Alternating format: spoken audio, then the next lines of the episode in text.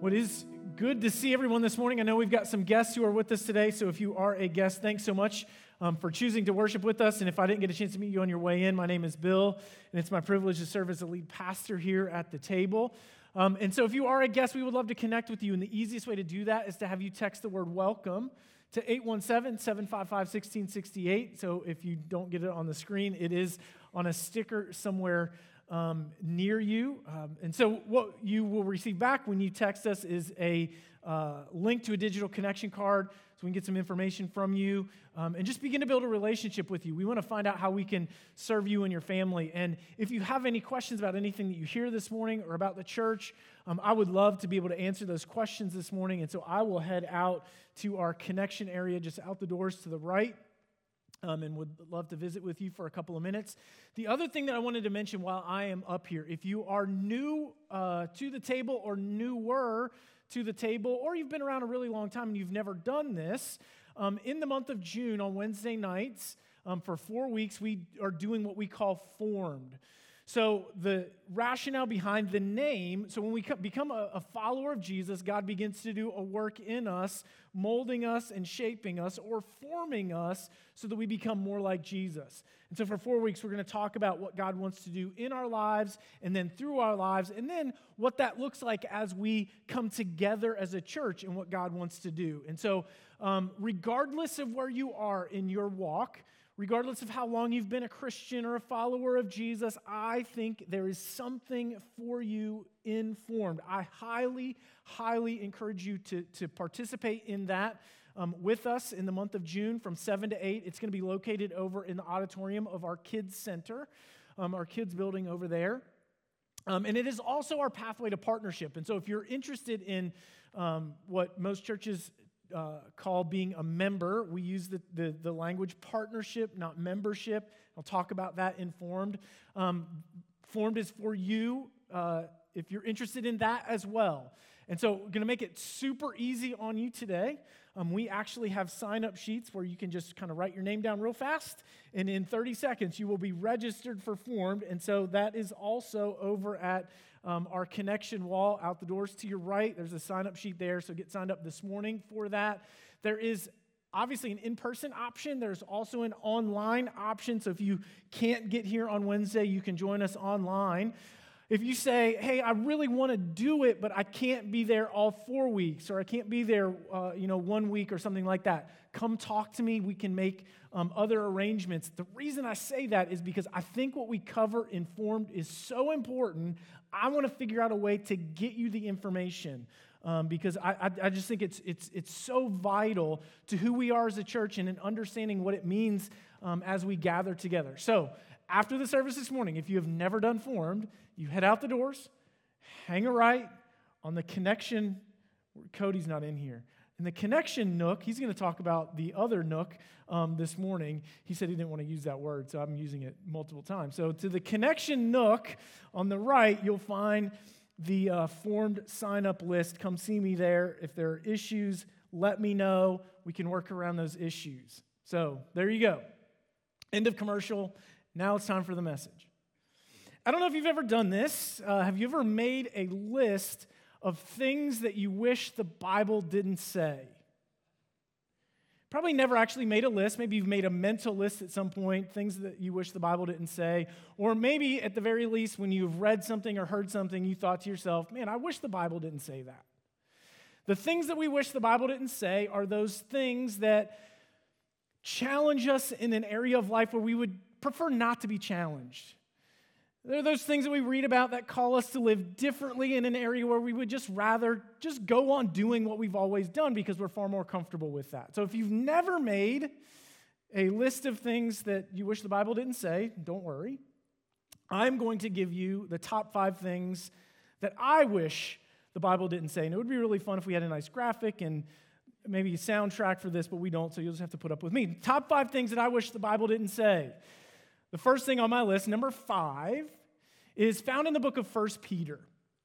It's where Peter says, Why are you surprised at the painful trial that you are suffering as though something strange were happening to you? Basically, if they persecuted Jesus, they are also going to persecute you. I wish the Bible didn't say that.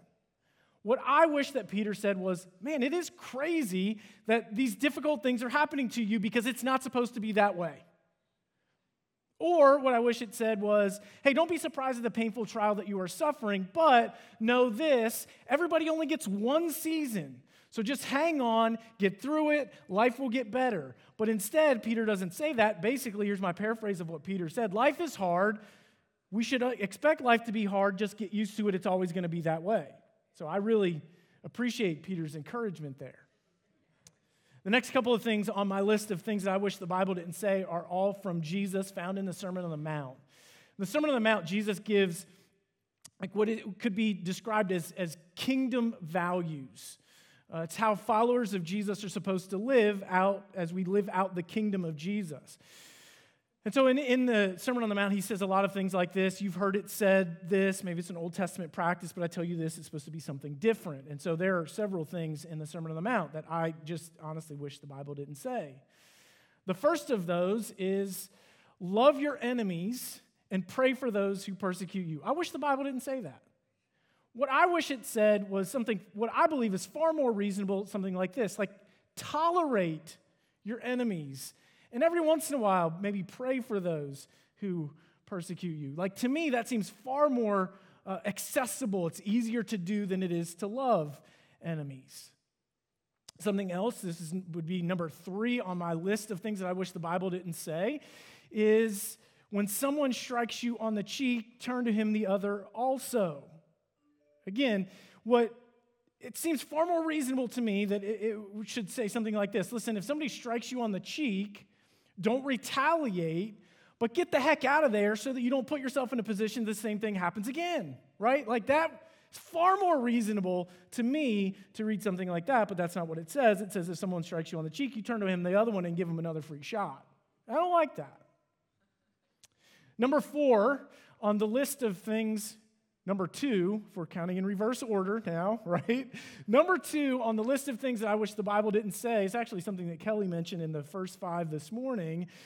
Don't worry about anything, but in everything, let your request be made known to God. I wish the Bible didn't say that.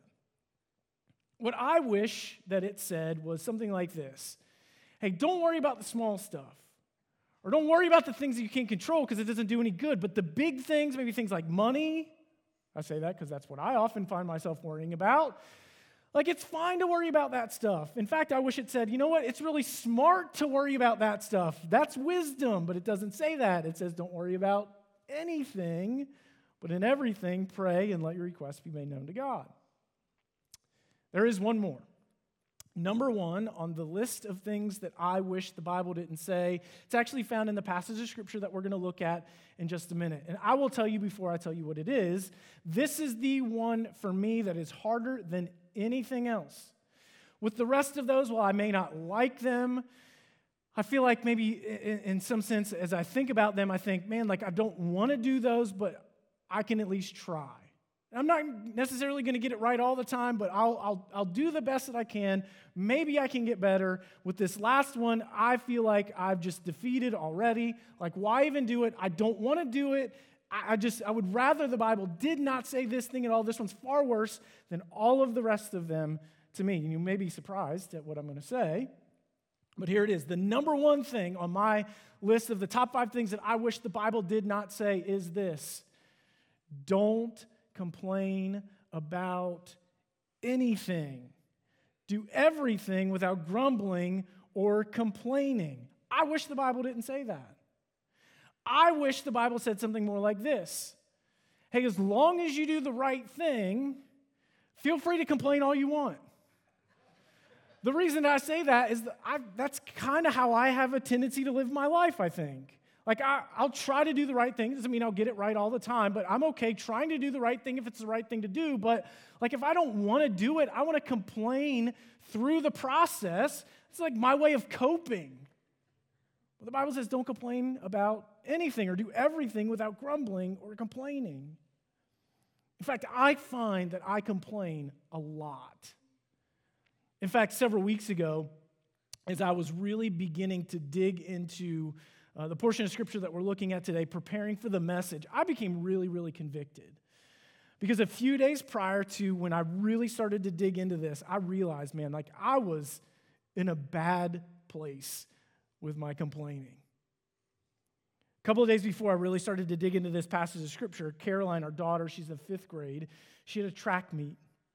She's finishing up the fifth grade. So this is like a rec track season. It's really short, four weeks on Friday nights. Like it was supposed to be really simple. Um, but man, the first track meet, it was terrible. And I know you're thinking you're complaining, but I'm complaining for a purpose this morning, so you hang with me.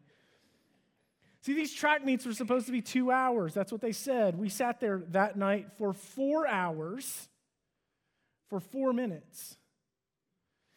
And that night, it wasn't like really cold, but it was super windy. And so I was freezing to death. I was absolutely miserable.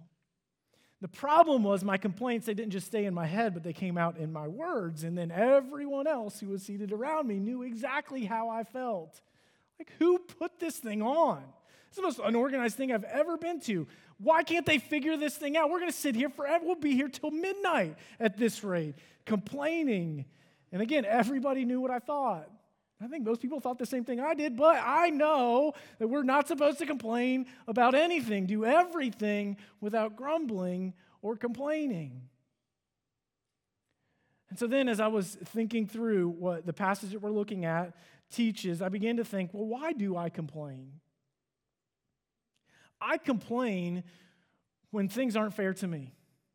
When I want to put myself at the center of my own existence, that's when I begin to complain. Right? Sitting at that track meet, it was not fair to me. I had better things to do. When traffic is really bad, that's not fair to me because I, my time is really valuable. When I have to do things that I don't want to do, it's not fair to me because I have more important things to accomplish.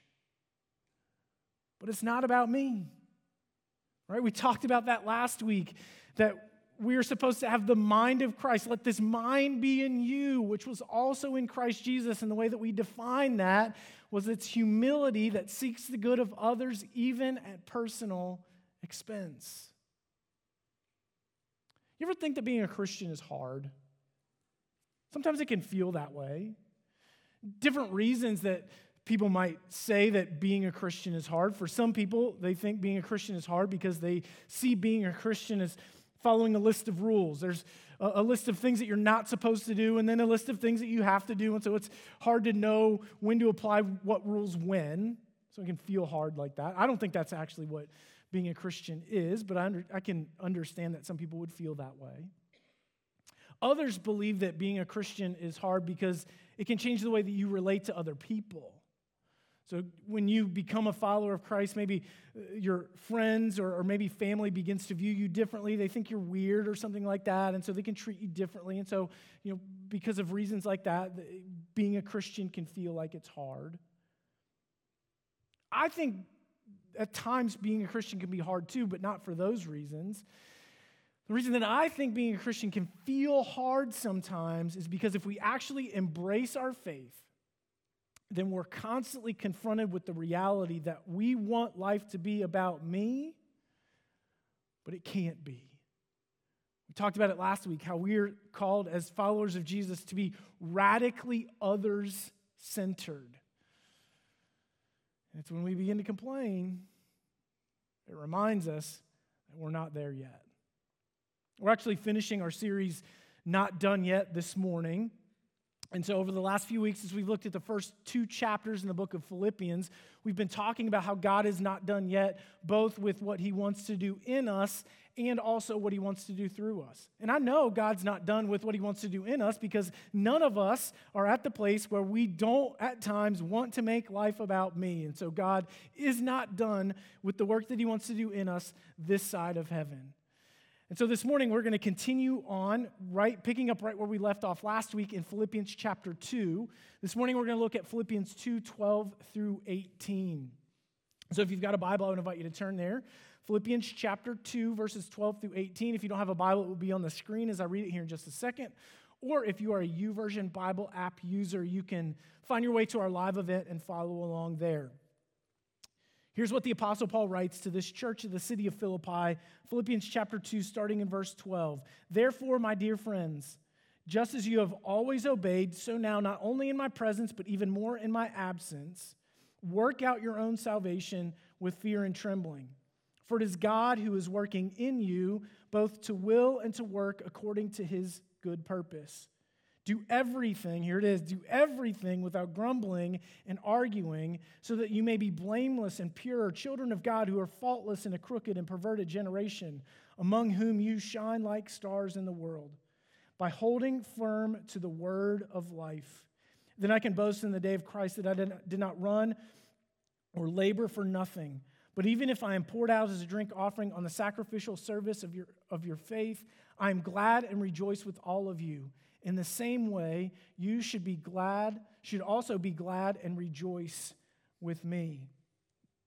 So, if you're here with us last week, or maybe you watched the service online um, after Sunday, we finished with what many scholars believe to be an early church hymn where Paul lays out Jesus uh, as our example.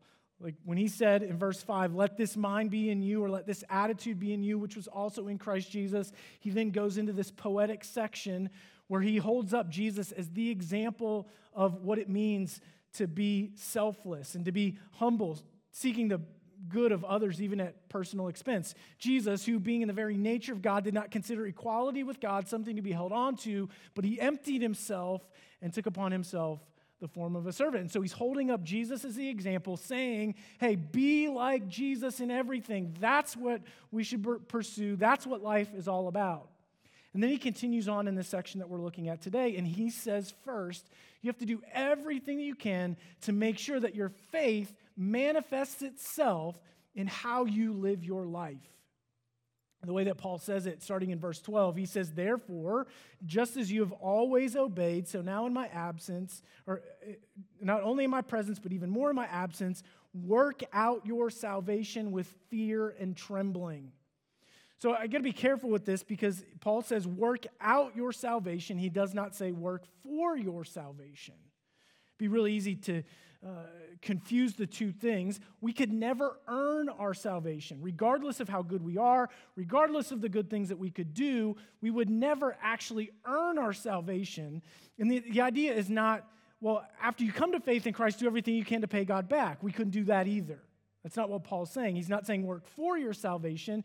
He says work out your salvation. In other words, make sure that your faith is manifesting itself in how you live your life. It has to make a difference in the way that you live. We have to do everything to make sure that faith is impacting our lives. Now, to me, that's where Christianity can get hard. Because being a follower of Jesus is far more than just affirming a set of beliefs.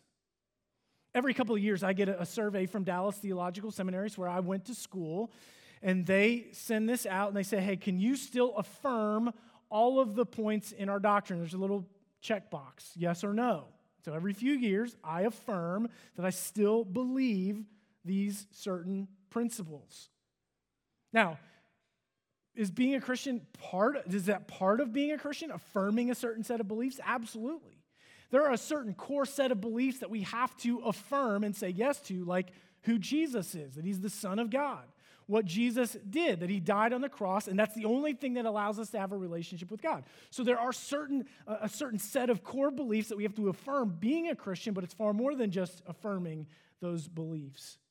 At the same time, being a Christian is not just about knowing the right answers. When I was a kid growing up, we used to have Bible trivia at our house, a board game, Bible trivia. I see some of you shaking your head. You probably had that in your home too. If you didn't have that, it's like trivial pursuit, but all the questions are related to the Bible. And so we would break out Bible trivia as a family and go through this from time to time.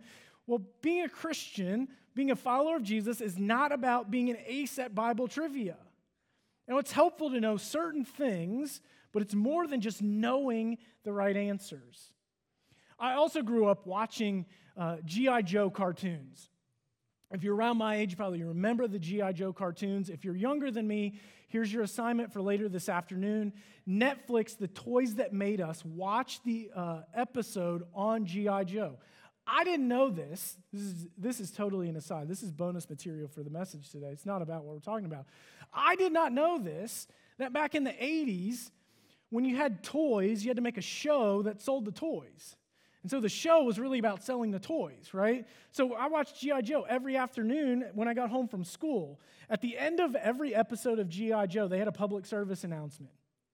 Things like, here's what to do so you don't burn down your house, right? Things like that. It's really helpful information. And so it said at the end of that, knowing is half the battle, right? Knowing the right answers is something, but it's not everything. You can know all the right answers, but if you don't put those answers into practice and actually how you live your life, you have gotten nothing. If you've been with us uh, throughout the, the, this year, I have said this a lot. And so, hopefully, at this point, for some of you, it is beginning to be a broken record. What we want to see in the life of everyone who is a part of the table is we want to see your faith come alive.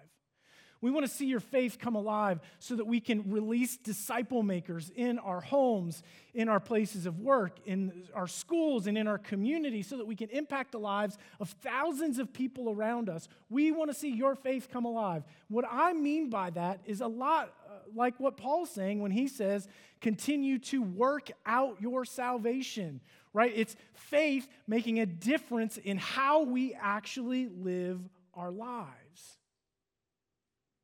Now, when you stop and think about that, that can be hard. To make sure that faith is impacting every area of our life, it's at least hard to do or hard to do consistently. And then Paul continues. Says, Do everything you can to work out your salvation with fear and trembling. Verse 13 For it is God who is working in you both to will and to work according to his good purpose. I can almost read between the lines. This conversation, maybe it's in Paul's head as he's anticipating the questions that the Philippians would ask him. Hey, do everything you can to work out your salvation, make sure that your faith is impacting the way that you live. But, Paul, this is really hard. I mean, it's hard to do it consistently, it's hard to, to, to do that all the time. Paul says, Well, I know, I know it's hard. But listen, here's the good news you don't have to try to do this alone. You're, you're, you're not in this by yourself. It's God who is at work in you to will and to do his good purpose. So it's God who's helping you in this process. Here's what Paul's saying it's God who gives you the want to and shows you how to live for his purpose. It's God who gives us the want to because on our own, we're not going to have the want to.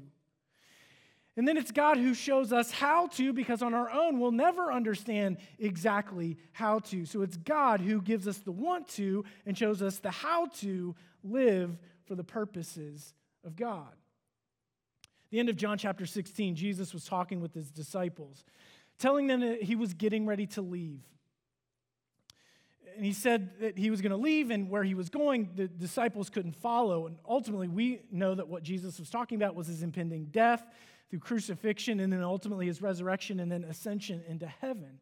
Not sure that the disciples understood all that he was talking about in that moment, but yet at the same time, they had been with Jesus for the better part of three years. When they didn't know what to do, they just asked Jesus or they just followed his example. Whatever he did, they tried to do that too. So they, generally speaking, they knew what to do all the time. if they didn't know there was Jesus, let's just do what he's doing. So you can imagine all of a sudden they're beginning to think through what Jesus is saying. Hey, I'm leaving. You can't go where I'm going. And they're thinking, well, how will we ever know what to do? But Jesus says this I'm not leaving you alone. I will send the Holy Spirit, the counselor or the comforter, who will guide you into all truth. If we try to live out our faith consistently on our own, it is an impossible task, but thankfully we are not alone. It's the Holy Spirit, when we come to faith in Christ, resides in us and begins to transform our hearts, giving us the want to. And it's the Holy Spirit who guides us into all truth. So as we read God's word, it's the Spirit who helps us to understand how to apply that so that we understand how to live for God's purposes. So we got to do everything that we can to make sure that our faith is manifesting itself in how we live our lives, but we're not alone in that. Thankfully, we have the Spirit of God who shows us, who gives us the want to and shows us how to. And then we get into verse 14. This is the part I, I, I just don't like. I wish this wasn't here. Paul says, Do everything without grumbling and arguing, so that you may be pure, may be blameless and pure, children of God, who are faultless in a crooked and perverted generation among whom you shine like stars in the world. Do everything without grumbling or complaining so that we shine like stars. We're supposed to do everything without grumbling or complaining because we are called to be different. Everything. I don't know if you had a, a, a class like this in college. I had a, a couple classes like this First day you walk into class, they hand you the syllabus. And in the syllabus, it just lays out very specifically what you need to do to get an A, or what you need to do to get a B, or what you need to do to get a C. So, like, the A standard was something like you get to write three 15 page papers. Felt like that was too much. The B standards write three 10 page papers, or the C standard write three six page papers. Sometimes you'd walk into class in a given semester and like that A standard felt like too much. You like that's impossible. So I'm going to settle for the B or the C. I look at this and where it says do everything without grumbling or complaining, to me, that's the A standard. And I'm looking for where's the B or C? How can I get out of this? Here's the problem there is no B or C standard. It is what it is. We are supposed to do everything without grumbling or complaining. The reason we are called to be different. Why is it that we have a tendency to complain? I will tell you, at least for me, I complain when I am not at the center of my own existence. And my complaints should be a reminder that life is not about me. Now, I got to explain something to you where Paul says, do everything without grumbling or complaining. That word everything, it's a really technical term. So, those of you that take notes, you're going to want to write this down. So, everything is a technical term. Here's what it means everything means everything. Like, there is no I can get out of it in a certain area. Everything means everything. Paul says we're to do everything without grumbling or complaining. Everything means everything, and everything includes what we do in the community of faith. What's interesting is the Apostle Paul is writing this letter to the Philippian church for a very specific reason. Part of the reason that he wrote this letter is that there were internal conflicts in the church where we looked at last week, you make sure that you're putting the needs of others before your own. He's writing against the backdrop. There's problems happening in the church, this internal conflict. In the, uh, towards the end of the book, he actually even calls out two women by name and says, Urge these two to get along. Do everything you can to make sure that they're getting along. We don't know the nature of their argument, we don't know what was happening or anything like that, but we just know like something was happening. And Paul's writing this letter saying, hey, everybody's got to get together and be united together. So, as we apply this to our lives, we have to do everything inside the community of faith without arguing or complaining. And everything means everything. Not only does it apply inside the community of faith, it applies outside the community of faith as well. Just think for a second about the things that you complain about bad drivers, traffic, the weather, gas prices, taxes, literally the cost of everything at this point. Um, I could go on and on because I find that I compl- that's, that's just the stuff that I complained about this morning, actually. So, um, we can't complain about any of those things because we are called to be different. And so, listen, for those of us who are followers of Christ, we recognize Facebook is not a complaint board about all of the things that are wrong in the world. We are called to be different. Paul says, shine like stars in this perverted and crooked generation. We are called to be different as followers of Jesus. Life isn't about me, but ultimately it is about following the example of Jesus in everything. We're called to be different. We're called to be different for the sake of the gospel. The gospel just literally means the good news about Jesus. And we understand that the gospel is not about me. We could define the gospel this way When I could do nothing, Jesus accomplished everything. It is not about me. When we could do nothing, Jesus accomplished everything. The reason that we are called to be different, making sure that we don't complain, not putting ourselves at the center of our own existence, it's for the sake of the gospel. So that when people look at our lives, they see something different because we are living out the gospel, the truth that life isn't about me. Because the gospel is the story of a God who loved us so much that in spite of our faults and failings, sent his one and only Son, Jesus, who left the glories of heaven and took upon himself human flesh and willingly laid down his life for us by dying on the cross so that we could be redeemed and forgiven, brought into a relationship with God that should change everything about us and last forever. That's the gospel. It's not about me, it is for me, but it is not about me and should change everything in my life.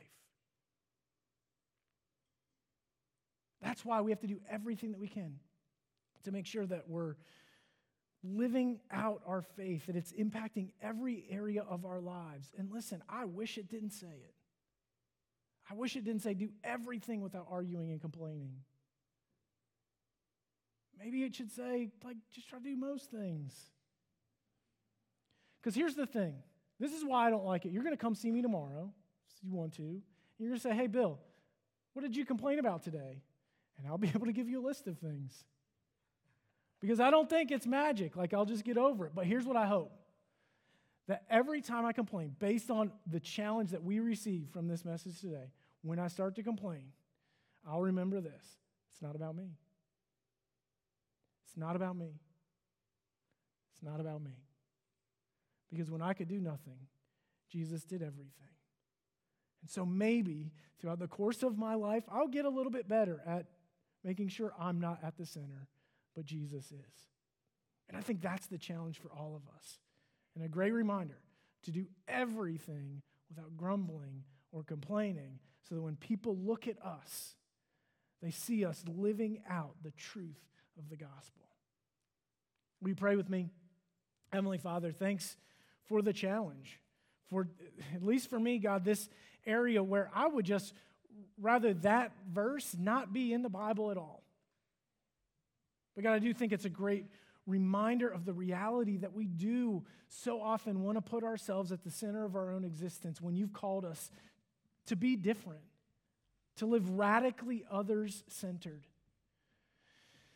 So, Father, I, I mean, I'll just be realistic. I don't, I don't know that tomorrow I will never complain again. But maybe as I start to complain about certain things that aren't going my way, I'll be reminded it's not about me. And so I pray through the work of your Holy Spirit that you would help all of us with the want to and show us how to live for your purposes. Thanks for never leaving us alone. So be at work in us, transforming us, so that we can live out the truth of the gospel that when we could do nothing, Jesus accomplished everything. And it's in his name that we pray. Amen.